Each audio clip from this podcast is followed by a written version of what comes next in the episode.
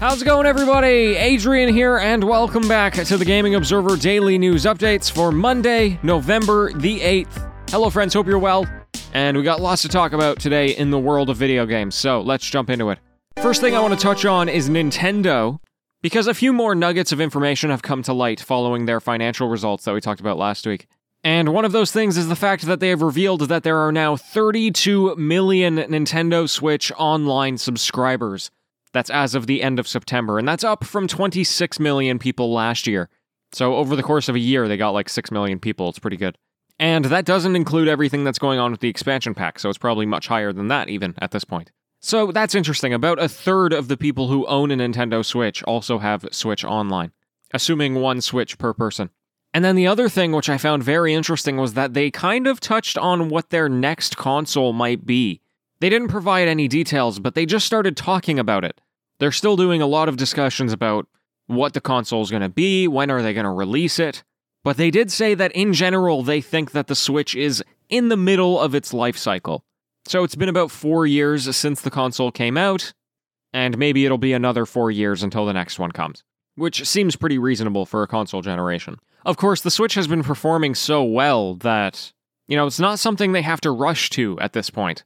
In their financials, they even said, like, hey, the Switch performed way better than we were expecting, and we're going to be taking all of that extra cash that we didn't think we were going to have, and we're going to invest that smartly. So, anyway, it's good to hear that Nintendo is doing well. And I think pretty intriguing that they've even mentioned the next console. You might remember last week we talked about Forza Horizon 5, which reviewed extraordinarily well. And uh, it turns out it is also selling extremely well. So the game is in early access right now for everybody who purchased the premium edition of the game, which is about 100 American dollars before tax.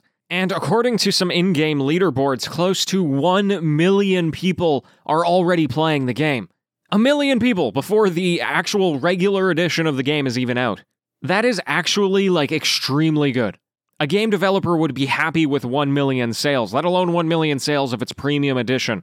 It has also already topped the Steam charts as a pre order, and all of this is despite it being a day one inclusion of the Game Pass. If you're going to talk about the biggest Xbox franchises, obviously Halo is up there, Minecraft is up there, but you can't count out Forza. It's doing numbers for them. I'm excited for the game. I'm going to be playing it myself.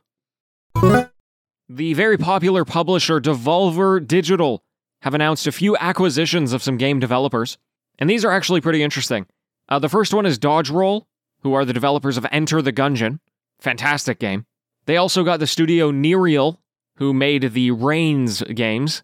You might remember them. They were most popular on mobile and Switch, I think. But it's a game where you get cards that you have to swipe left and right and just make a series of decisions over and over again. They're pretty good. And finally, they got Firefly Studios, who are the makers of the Stronghold series. Those are some RTS games. These companies joined their other subsidiary, Croteam, who made the Talos Principle. And that makes Devolver Digital a pretty attractive publisher, I won't lie. They've got a great lineup of studios underneath them.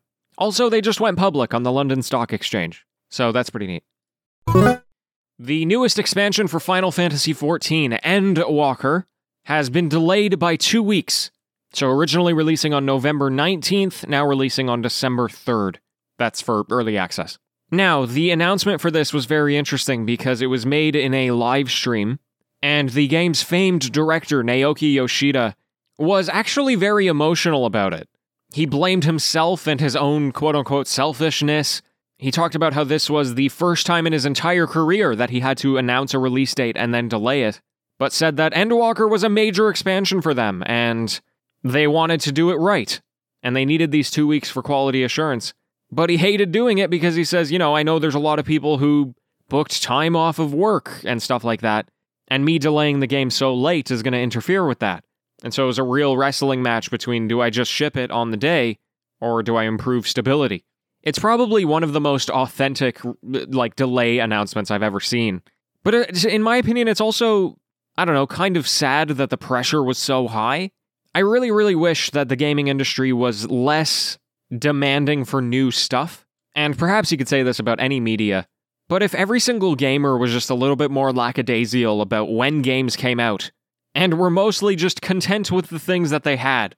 uh, maybe Yoshida wouldn't be feeling so bad about delaying this game. Especially because this is just, it's two weeks. Two weeks is nothing. So, I don't know. Anyway, I wanted to let you know about the delay, but I also wanted to point out, like, hey, don't put all your eggs into the various baskets of the new video games. Just let it ride out. But hey, other than that, folks, that's all for today. Thanks so much for tuning in. Of course, I will be back with the news tomorrow, as I always am. Hope you have a great day. And until next time, happy gaming, everyone.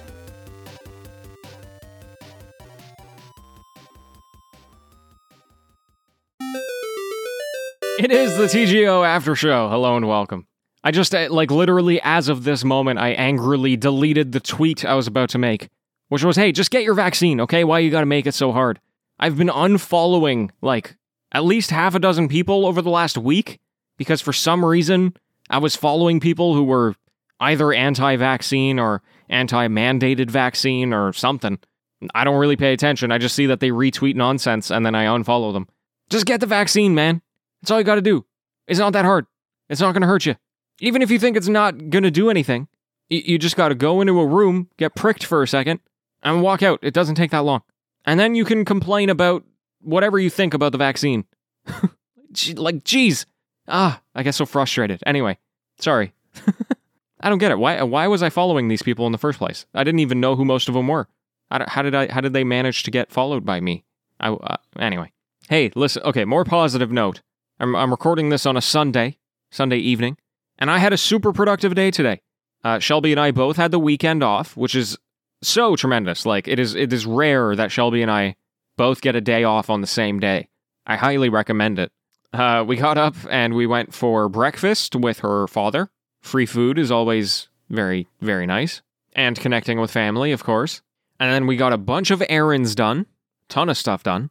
And surprise, surprise, sitting on my front door was my package for an Amazon Kindle. I was like, what the heck? The the uh, the Amazon thing told me it was going to come in three weeks, and then it showed up on my doorstep the next day. Like, what the heck's that about? So uh, I have my new Kindle. It's pretty dope. I'm going to tell you all about it in a couple of days after I've done a, a little bit more reading on it. But the the upgrade has already been worth it based on speed alone.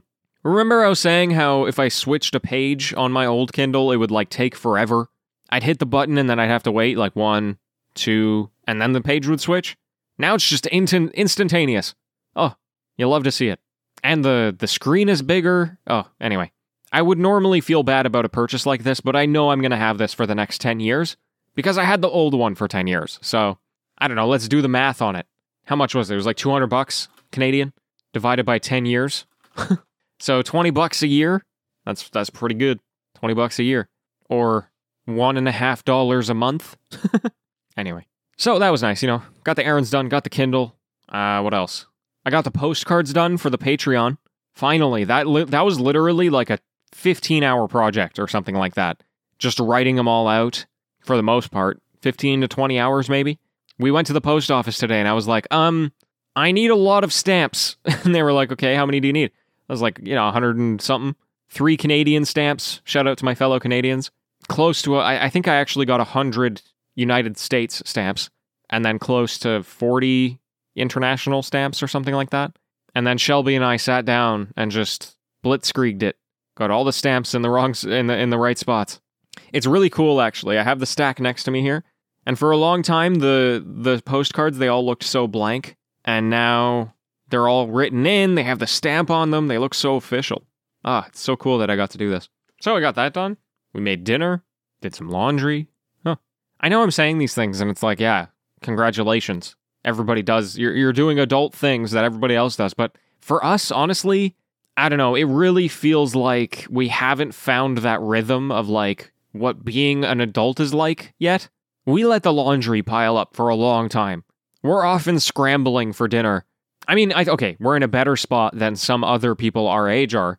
You know, there's a lot of people who, and maybe you're one of these people, and this is no shame, but who eat out every day because they don't have the energy to cook or they just haven't learned to cook. And so they spend all their money on fast food or whatever. And Shelby and I from the beginning have always been very committed to like cooking our meals because it's healthier and because it's cheaper. I mean, for me, it's about the cheapness. I think for Shelby it's more about being healthy. She she would uh she would easily pay for the convenience. Whereas I am a very frugal individual. Uh, but anyway, because we've committed to that, it takes a lot of energy for us to actually get it sorted. And we're getting there. But the you know, to be able to say that we cooked something today and it was relatively hassle free is a is a big win for us. And then same with laundry, like I said, and cleaning. Oh man. Anyway, I've talked your ear off. Thanks, folks. Uh, I'll be back tomorrow, as always. Ciao.